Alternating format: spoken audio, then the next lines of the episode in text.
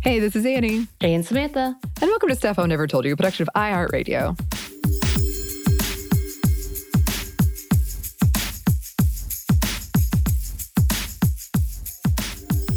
Samantha, what is the biggest vehicle you have ever driven? I have driven a 15 passenger van. Ooh. What was that like? Really annoying because I'm short. so that means I have to be right under the wheel to get to the brakes. And a little nerve wracking because I was also responsible for kids. Mm-hmm. So they were in the van. I'm like, oh my God, it's okay. I'm okay. But I got a hang of it. It was not too bad. Okay. Follow up question What's the longest car trip you've ever taken? I actually, so I'm guessing this is it from Atlanta, no, from Athens, Georgia, all the way through Texas to Oklahoma. Yeah. Yeah. That's a pretty long one. Texas is huge. Texas, yes, and it was probably the longest uh, ride I had and the most racist interaction with a cop that I've had. Wow. Well, second. No, it was top two. No, actually, it was the most racist. I had other racist interactions, but this was the most racist. that unfortunately does not surprise me. Uh, right. Nothing against Texas because they can have it anywhere. right. They do not really like uh, brown people driving through small towns at 11 p.m. Mm. I think it was later, maybe 2 a.m. Mm. Yeah. So I, for someone who hates driving, hilariously, I, lear- I learned to do most of my driving in a suburban and not like, you know, like a nine seater suburban. It was pretty surprisingly smooth, though. Uh, but I did drive a U-Haul once, and I hated it. I hated it. I it was traffic during Atlanta, and I am so cheap. It was rush hour. I only rented it for one hour, so I had like a time limit in rush right. hour, and I was picking up this couch, and it was awful.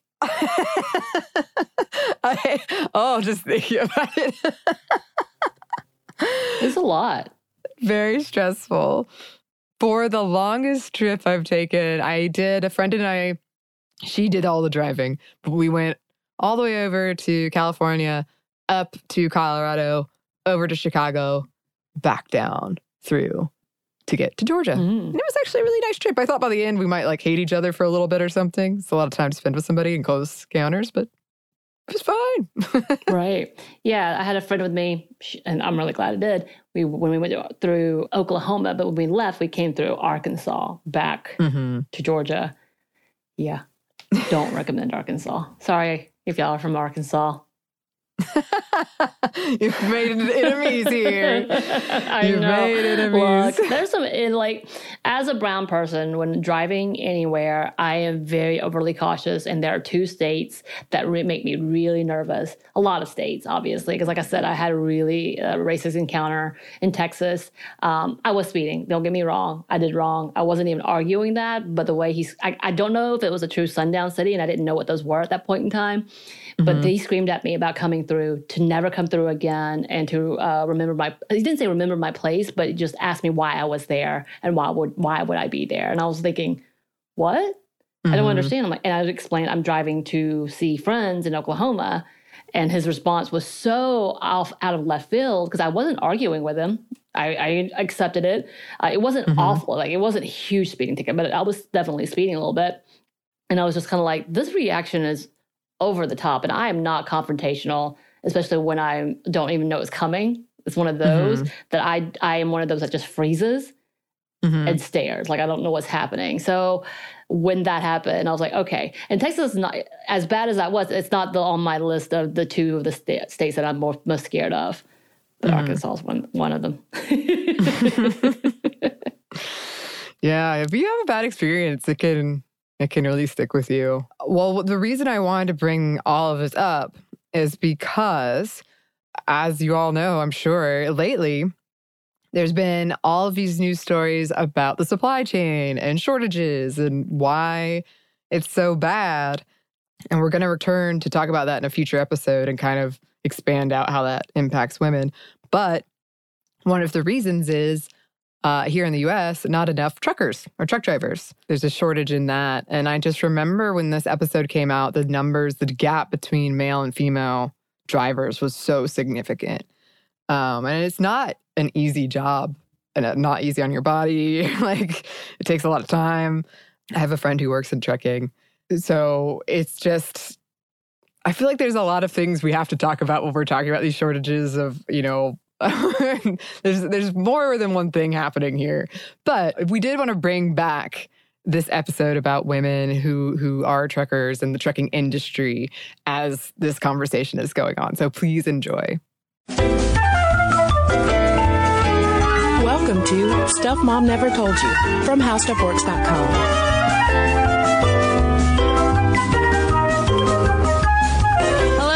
the podcast. I'm Cristen. And I'm Caroline. And today's episode on women in trucking has been requested by a number of listeners. It has, yeah. We we I don't know if you guys are in cahoots. We've gotten a couple of emails from guys, trucker guys, Trucker guys. requesting that we tackle this issue of basically like where where are the ladies in, in trucking? So, for instance, we wanted to share a letter from listener Greg who wrote to us. I'm an old, broke down, worn out trucker. I wanted to use my time behind the wheel more productively and I found your podcast. I've really appreciated your feminist viewpoint as I don't really get the chance to see things from a female perspective very often. I work in an industry that, as I'm sure you are aware, is dominated by men. And as I was listening to your podcast on women and visual effects, it made me curious to hear your take on women in trucking. The trucking industry is essential to the country, yet women are severely underrepresented among the ranks of professional drivers. Of course, women are certainly capable of performing the job, but it's extremely difficult for women to enter the industry. And the ones that do often face sexism that could be compared to the construction industry. So before we go on, Greg and all of the other truckers listening to this podcast, this episode is for you.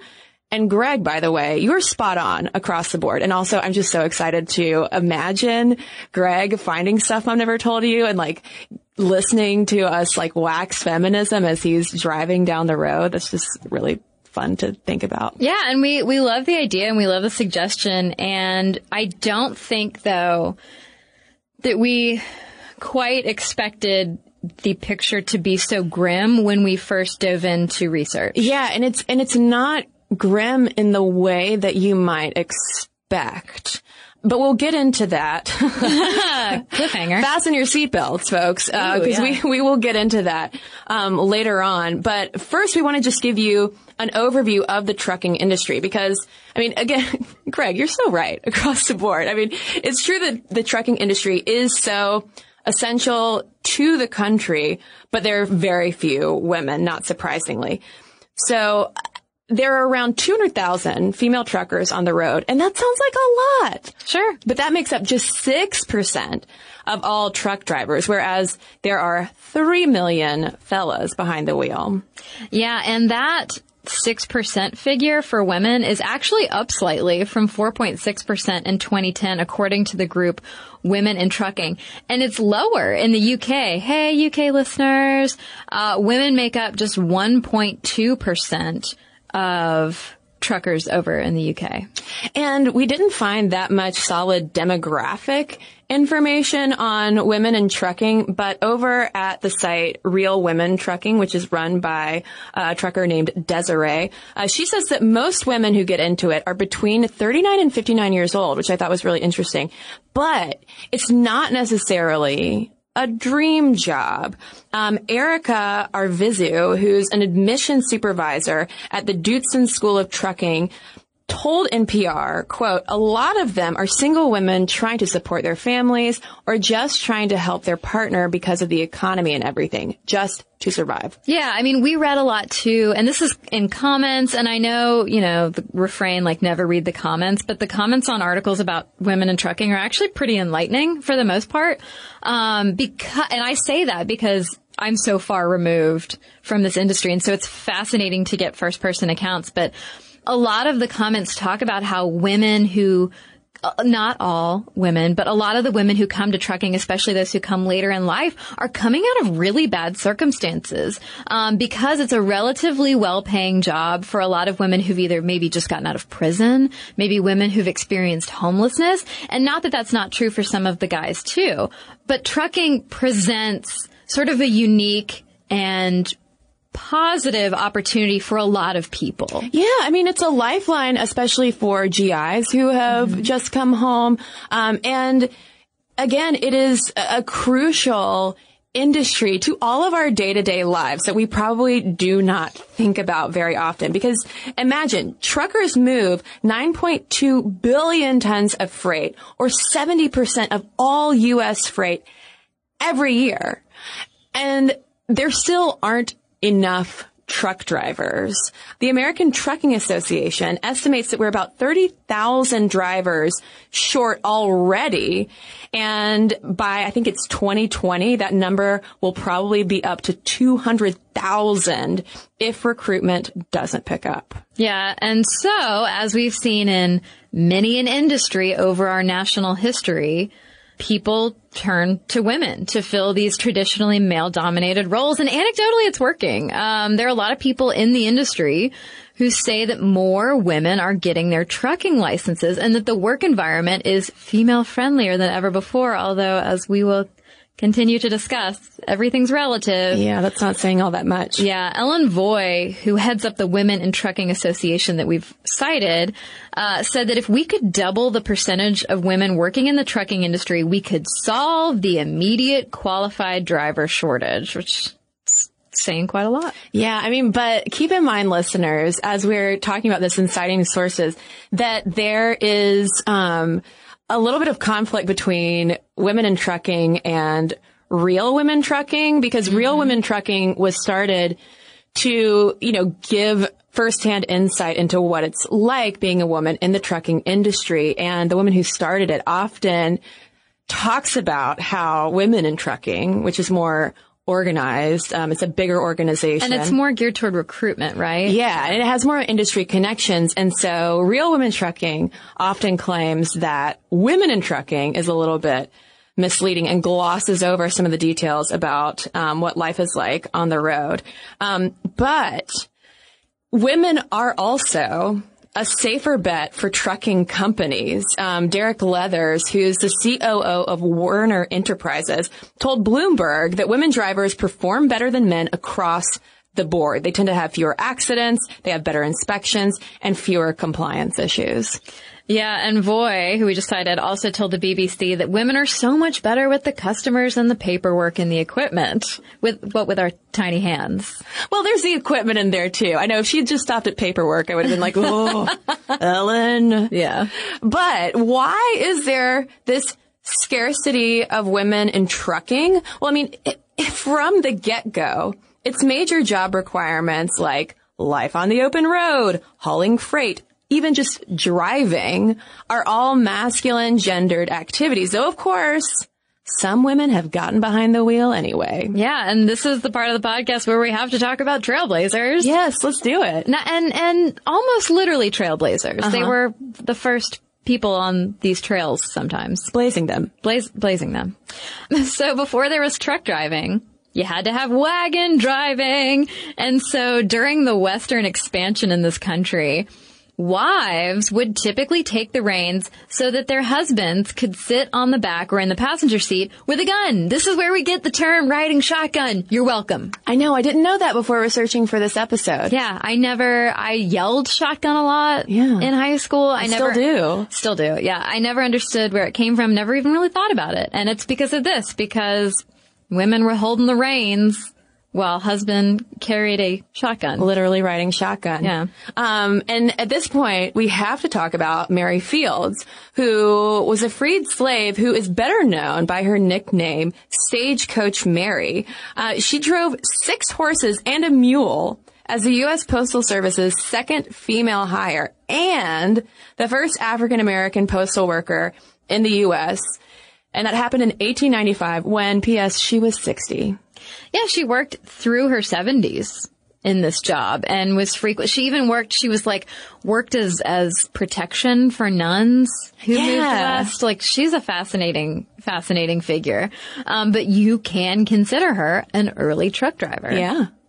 Uh, during World War One, though, big ol' leap. Uh, in 1919, Luella Bates became one of the first female commercial truck drivers, and certainly it's most well known. So, if you look at histories of commercial truck driving, Luella Bates is usually cited as the very first lady, and she was hired by Wisconsin's four-wheel drive factory along with other women to fill positions left by men at war. So again, a similar theme that we've heard before on the podcast.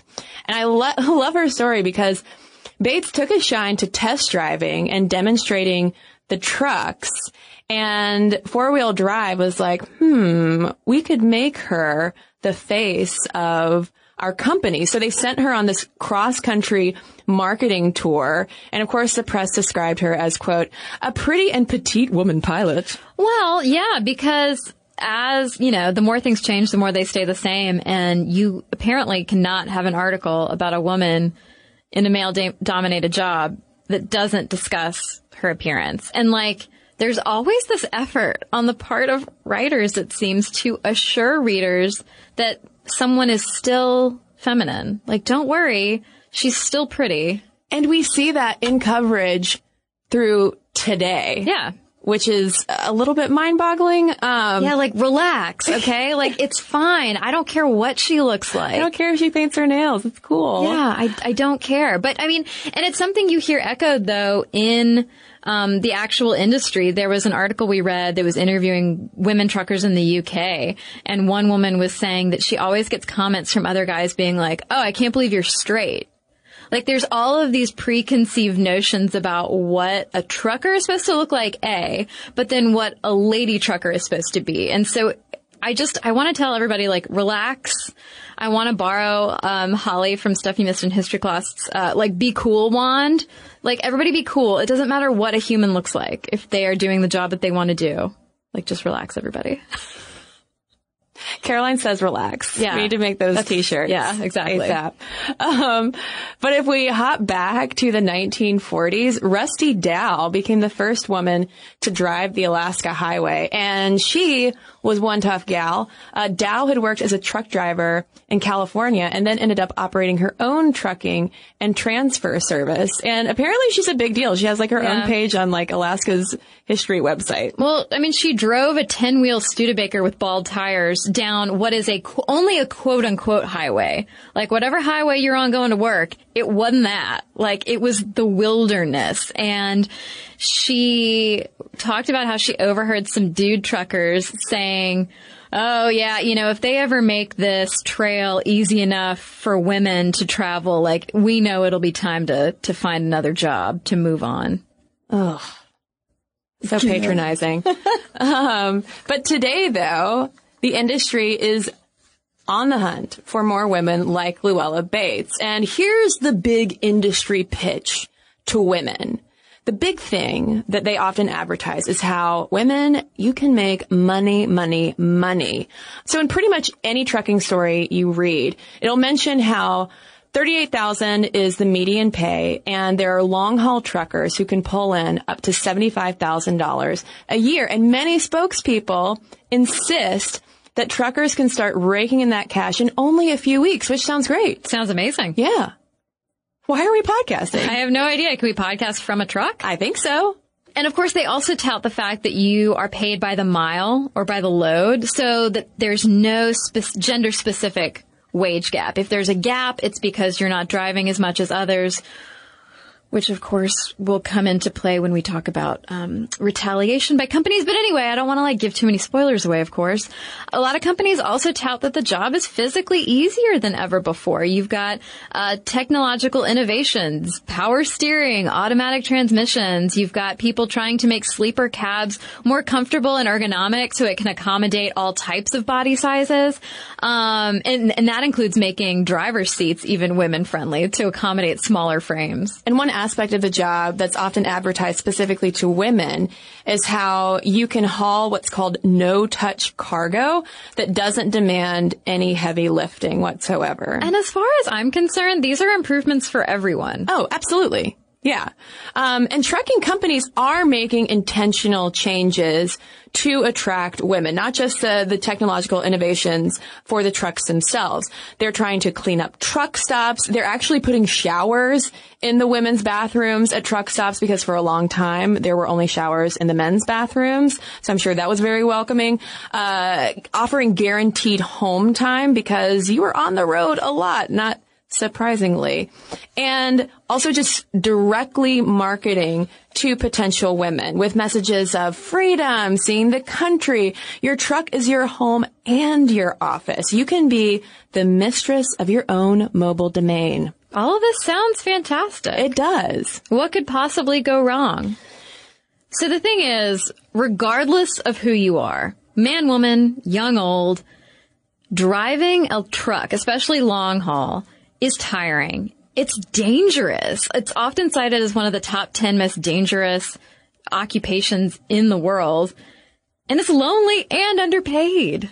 Yeah, I mean, I think 14 hour days and the fact that trucking accidents account for 12% of all work related deaths in the U.S. And there's been a huge issue of that um, underpaid aspect. And I mean, you are working on a strict schedule, so you might be driving for these long stretches at a time. I mean, there are regulations as to, I think 14 hours is the max. Truckers listening, correct me if I'm wrong. Um, but there's also no unionization. And so these truckers have little power to fight for better compensation because they're doing such important work that's like the you know the foundation of a lot of our economy. Yeah, exactly. And uh, Desiree Wood, who we cited earlier as the founder of Real Women Trucking, does work to highlight these issues because you know, if you definitely want to be a trucker or you're just thinking about it, she believes, and I agree with, that you should know the risks and rewards. And she points out with that whole underpaid thing that there is a lot of unpaid labor that goes into being a trucker since you're only paid per mile or per load when you're driving. So you've got time spent standing on the dock to count freight. You might end up being detained at a shipper or receiver for hours past your appointment. And you've got to spend time climbing up inside that trailer to clean them out before you load them up. And there's also the issue with local jobs, which are the ones that are often guaranteed involving a lot more unpaid work, according to Desiree Wood at least, um, than long haul. And then beyond that, there's the issue of no industry-wide training standards, which means some trucking schools will exploit students with excessive team driving and try to lock them into lease purchase deals for a truck, landing them in debt. So you have to pay your tuition to even get into this school so you can get a trucking license. And some of these schools will try to get you to, you know, lock you into this lease and if you even make it out of the school, as we'll talk about in just a second. Um, so before you're even making any money, you're spending a lot of money sometimes. I mean, this is just, Wood is putting this information out there just as a buyer beware. Like, study your school before you sign up for it. Yeah, and she also points out that you're generally not going to be making that 40K right out of the gate. You're probably more likely to earn about 18 to 37,000 when you first become a trucker. And many women behind the wheel often confront gender stereotypes and ridicule and even harassment mm-hmm. as a part of the job as well. Yeah, I mean, we've already talked about how it seems like every article has to mention the appearance and like, oh my God, you can't be a driver because you're wearing a skirt. But there's also all of these gender assumptions that Cristen and I have talked about in previous STEM episodes about like, oh, well, you're a woman, so you probably didn't play with Legos enough, so you have no spatial reasoning skills. You can't drive, and you're probably not strong enough to do any of this work. And of course, that's all a bunch of hooey. Yeah, I mean, it was to the point that um, in an article over at the BBC, Shamim Akhtar, who's Pakistan's only female professional truck driver, uh, she said that she basically has to divorce herself from her womanhood in order to do this job. Yeah, my eyes got so wide when I read that because she was essentially saying, um, you know, I pray that women who want to stay home can afford to stay home because I know that when I'm on the road, I have to kill the woman inside of me. And you're like, oh my God, like that goes against kind of everything that we preach in terms of like, be who you are, like be a proud lady if that's who you are, even if you're a trucker or because you're a trucker, like, you know, be authentically yourself. And, um, Shamim Akhtar definitely has a different coping mechanism for facing the type of harassment that comes along with being a lady trucker in Pakistan. Yeah, I mean, and of course, a lot of women truckers just, I mean, the the stereotyping, they just kind of have to let it roll off their backs. But understandably, it can wear you down a bit. And mm-hmm. men and women alike, turnover in the industry is huge. The American Trucking Association in 2015 celebrated a record low of 84% annual turnover. Yeah, mind blown. And the more frequent stat you see is 100%. Yeah. Which in case you're not sure what 100% turnover means, it means that everyone is leaving. Responding to this discussion, one NPR commenter said, well, consider the pay and the fact that you're on the road away from home and family for weeks and months at a time, living out of the truck, eating on the road, not working a set schedule, but available for work at any hour of the day or night in any weather, and, should I add, sleep deprived. And he goes on to say, it's not just a job, but a lifestyle, and it's not suitable for most people. Like, and he's not talking gender. He's like talking whoever you are, it might not be your kind of work. Yeah, um, I, I forget the exact source, but I was reading an article about both the psychological and physical toll that mm-hmm. truck driving, especially long haul truck driving takes. Because, I mean, think about if you have a desk job, how often we're told, you know, you make sure you stand up. Sitting is killing us. Sitting is killing you. Stand up every hour. If you're a trucker, you can't do that. You are sitting in that fixed position yeah. for hours on end and sometimes by yourself. Although I am heartened to know that we are offering at least some podcast company to truckers out there. Well, yeah, and there are people who drive in teams. Mm-hmm. There are lots of husband and wife teams out there, which I didn't realize. But so that could at least let you switch off and keep driving. But more often than not, you're still driving that 12 hour shift, let's say. So, and your spouse or your partner, whoever's in the cab with you, will then take the next 12 hour shift. So it's not like you're switching off every hour necessarily. Yeah. But then on top of that too, let's say you get hungry, it's time for dinner. Uh, if you've noticed, the immediate food options that are closest to the road are usually not all that good for you. I mean, you have gas station food, you have yeah, and even, fast food. I mean, even if you get like a, a nice roast chicken and some potatoes and carrots, like how are you going to eat, eat yeah. that when, you know, when you've got to be somewhere in a certain set amount of time? Yeah. So, um, but on top of all of these, issues, which I, I personally think the industry needs to take a closer look at, or at least compensate their employees better for. Um, we next need to talk about the biggest road hazard for women behind the wheel. And we're going to dive into that when we get right back from a quick break.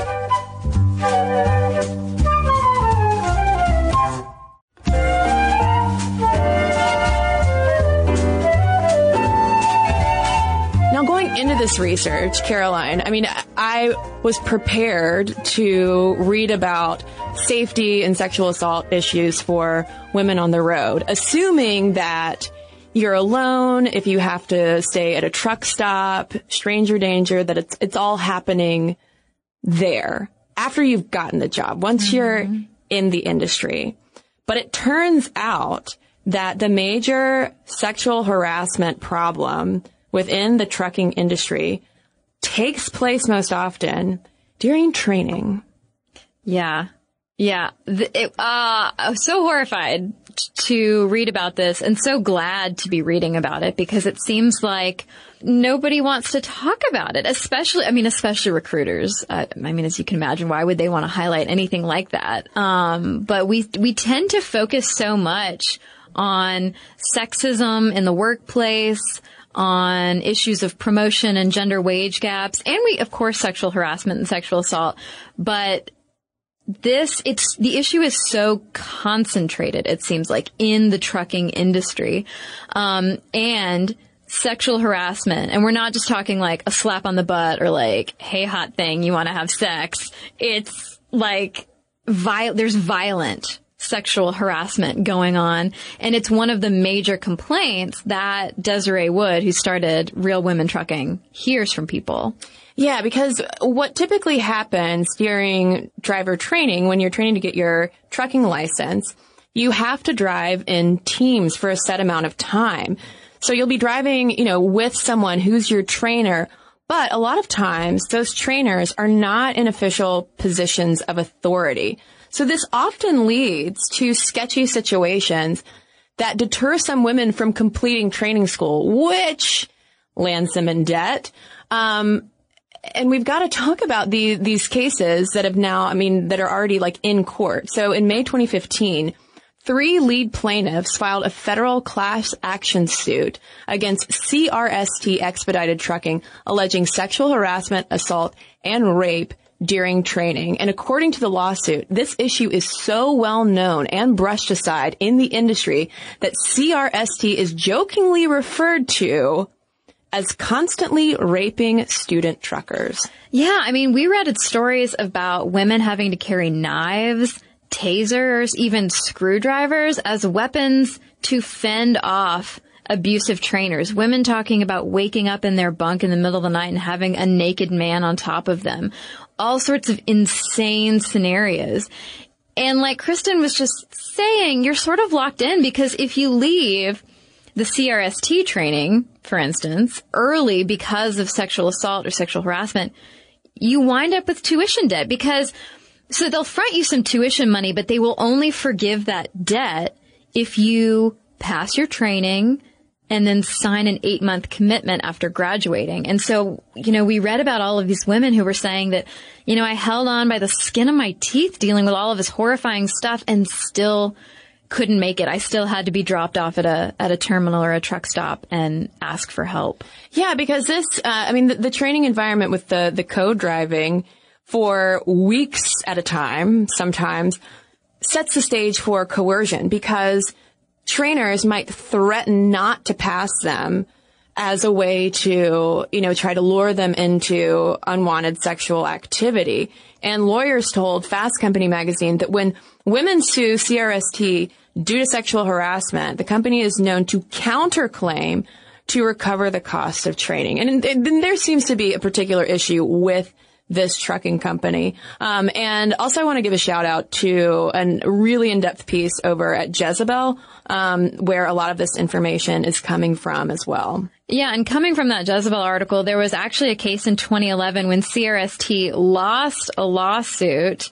Uh, they had to pay a driver 1.5 million dollars because she alleged that her trainer, this guy named John Wilson, subjected her to constant sexual comments and touching and that her reports to the corporate office were ignored. And we hear this over and over again, all the stuff we read, that it doesn't matter what you've experienced and who you tell. It tends to get laughed off and just brushed under the rug.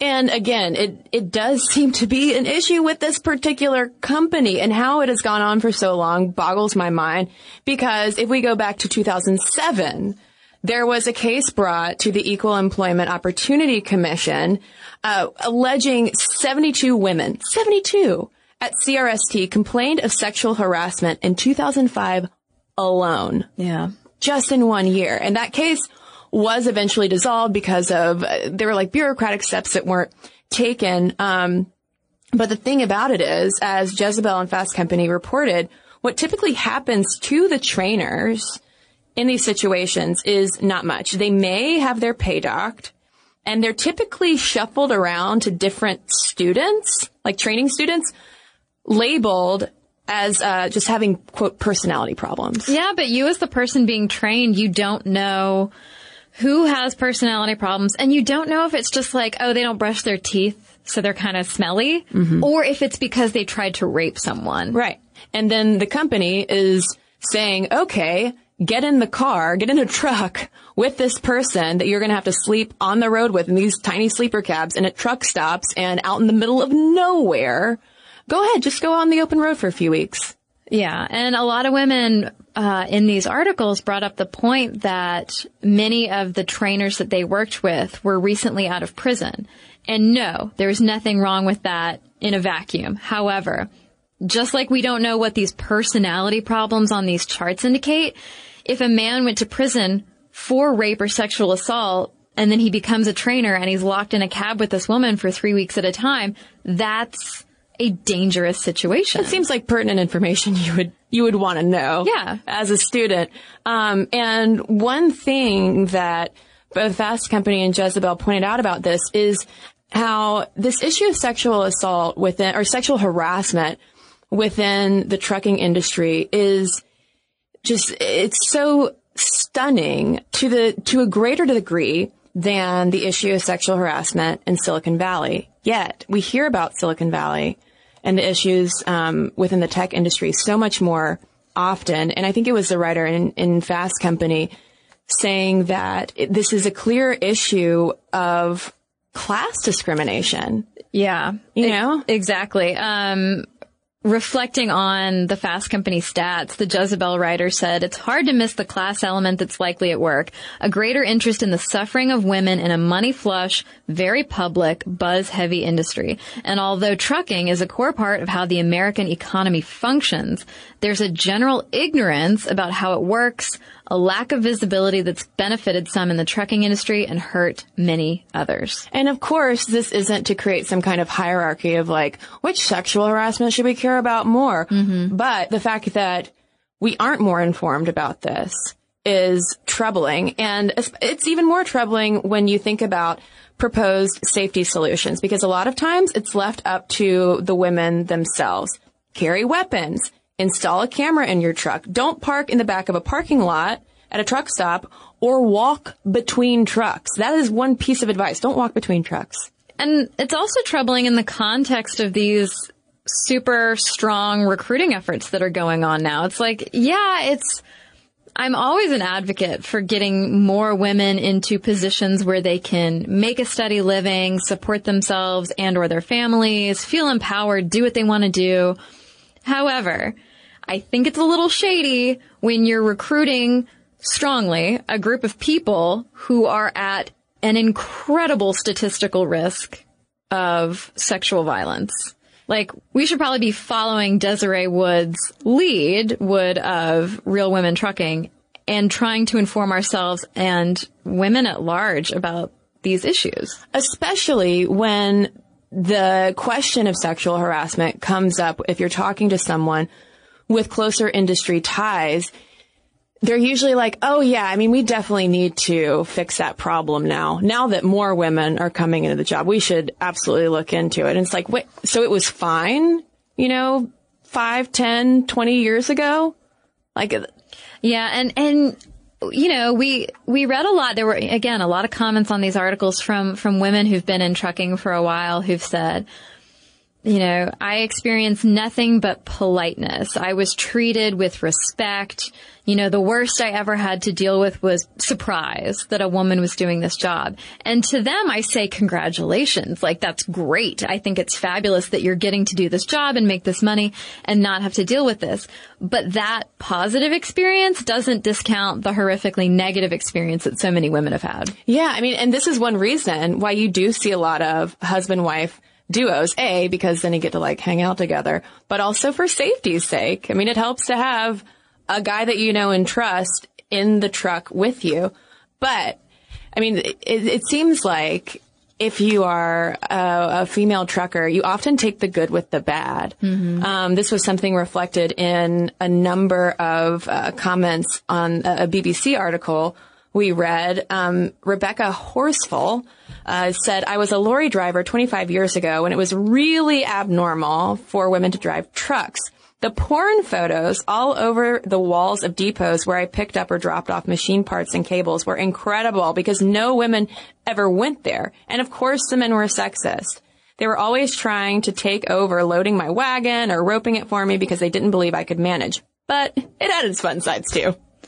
Yeah, and it's funny because that just reminded me of when we talked about pinup girls and men having in in any industry, not just trucking, men having all of these sexy pinup calendars all over the place and how in so many other episodes where we've discussed men being so reluctant to welcome women into a previously or currently male dominated field because it's like, oh wait, you expect me to act like a person? Like that's crazy. I have to act like a normal human being. But I do want to end the episode on a positive note because there were women we read about, including Desiree Wood, who enjoy trucking. It's just clear that it's, it is, regardless of who you are, it is a particular, a very particular kind of lifestyle that not Yeah. a lot of people are cut out for.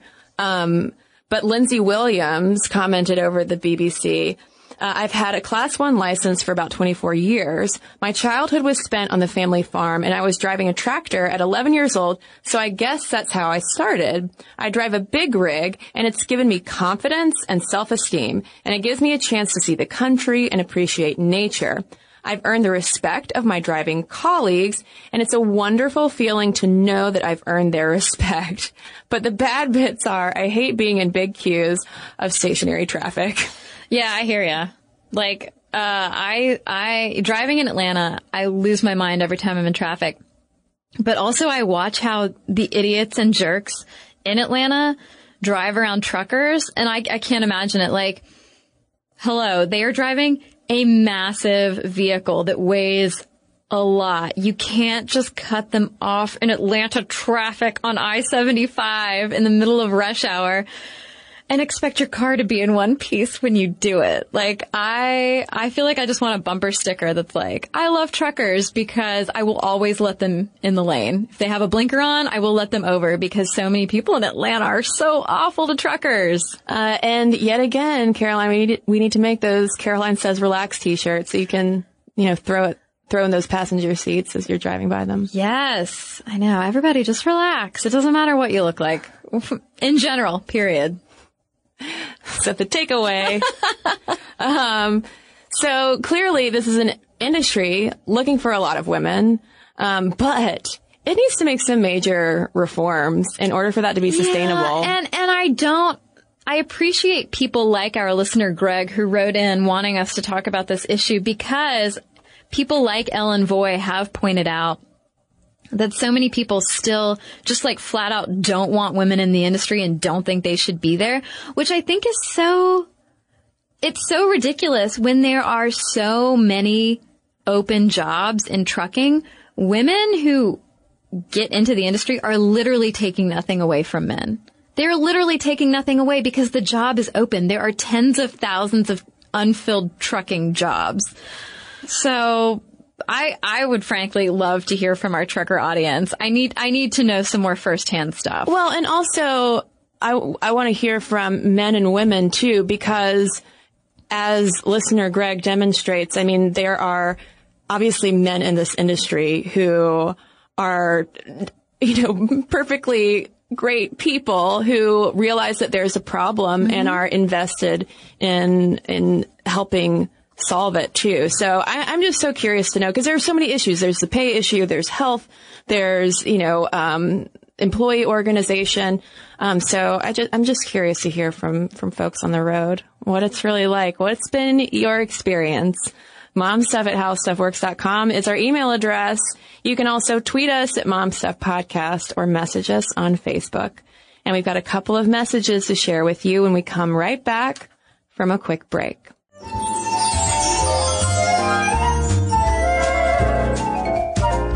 Here from Sarah in response to our miscarriage episode. Sarah writes, I've wanted to write you for a while, but when I saw your new podcast pop up, I figured now was the time. Last year, my baby was stillborn at 38 weeks. Doctors told us pretty early on that there were some problems with my placenta. I learned that when they tell you you have a thick placenta, it's not meant as a compliment. Oops.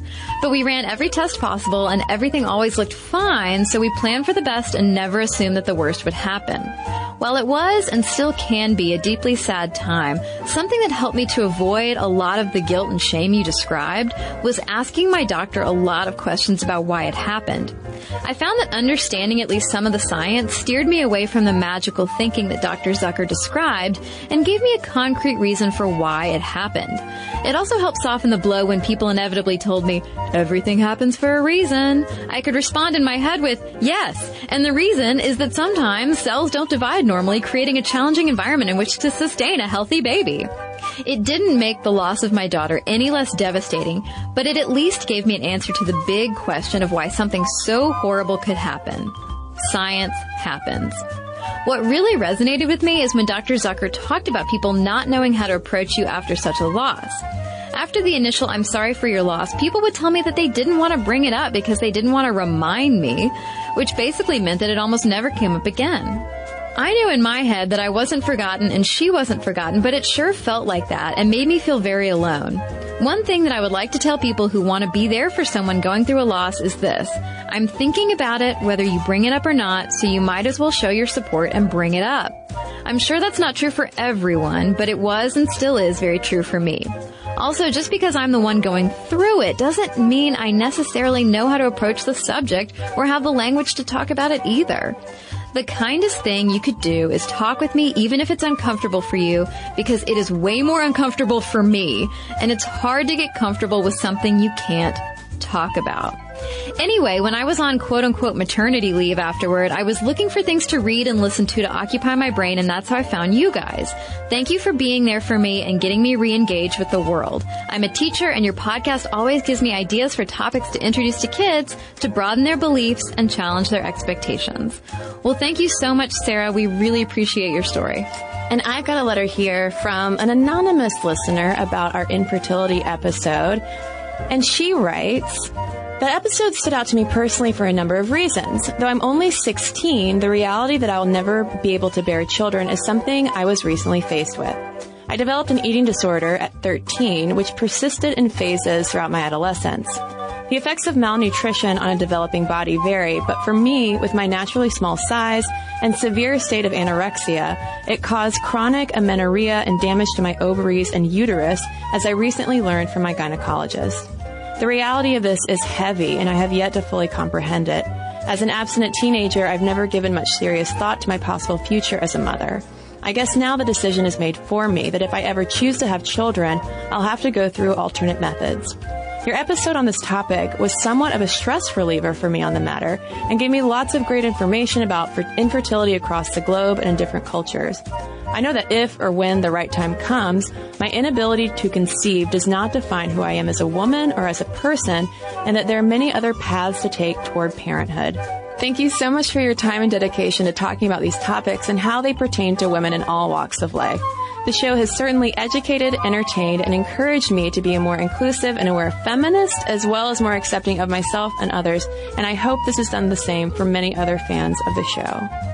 Well, thank you so much, Anonymous. That is um, so, so kind to hear. And listeners, again, our email address is momstuff at howstuffworks.com. And for links to all of our social media, as well as all of our blogs, videos, and podcasts with our sources so you can learn more about women in the trucking industry, head on over to stuffmomnevertoldyou.com. on this and thousands of other topics, visit howstuffworks.com.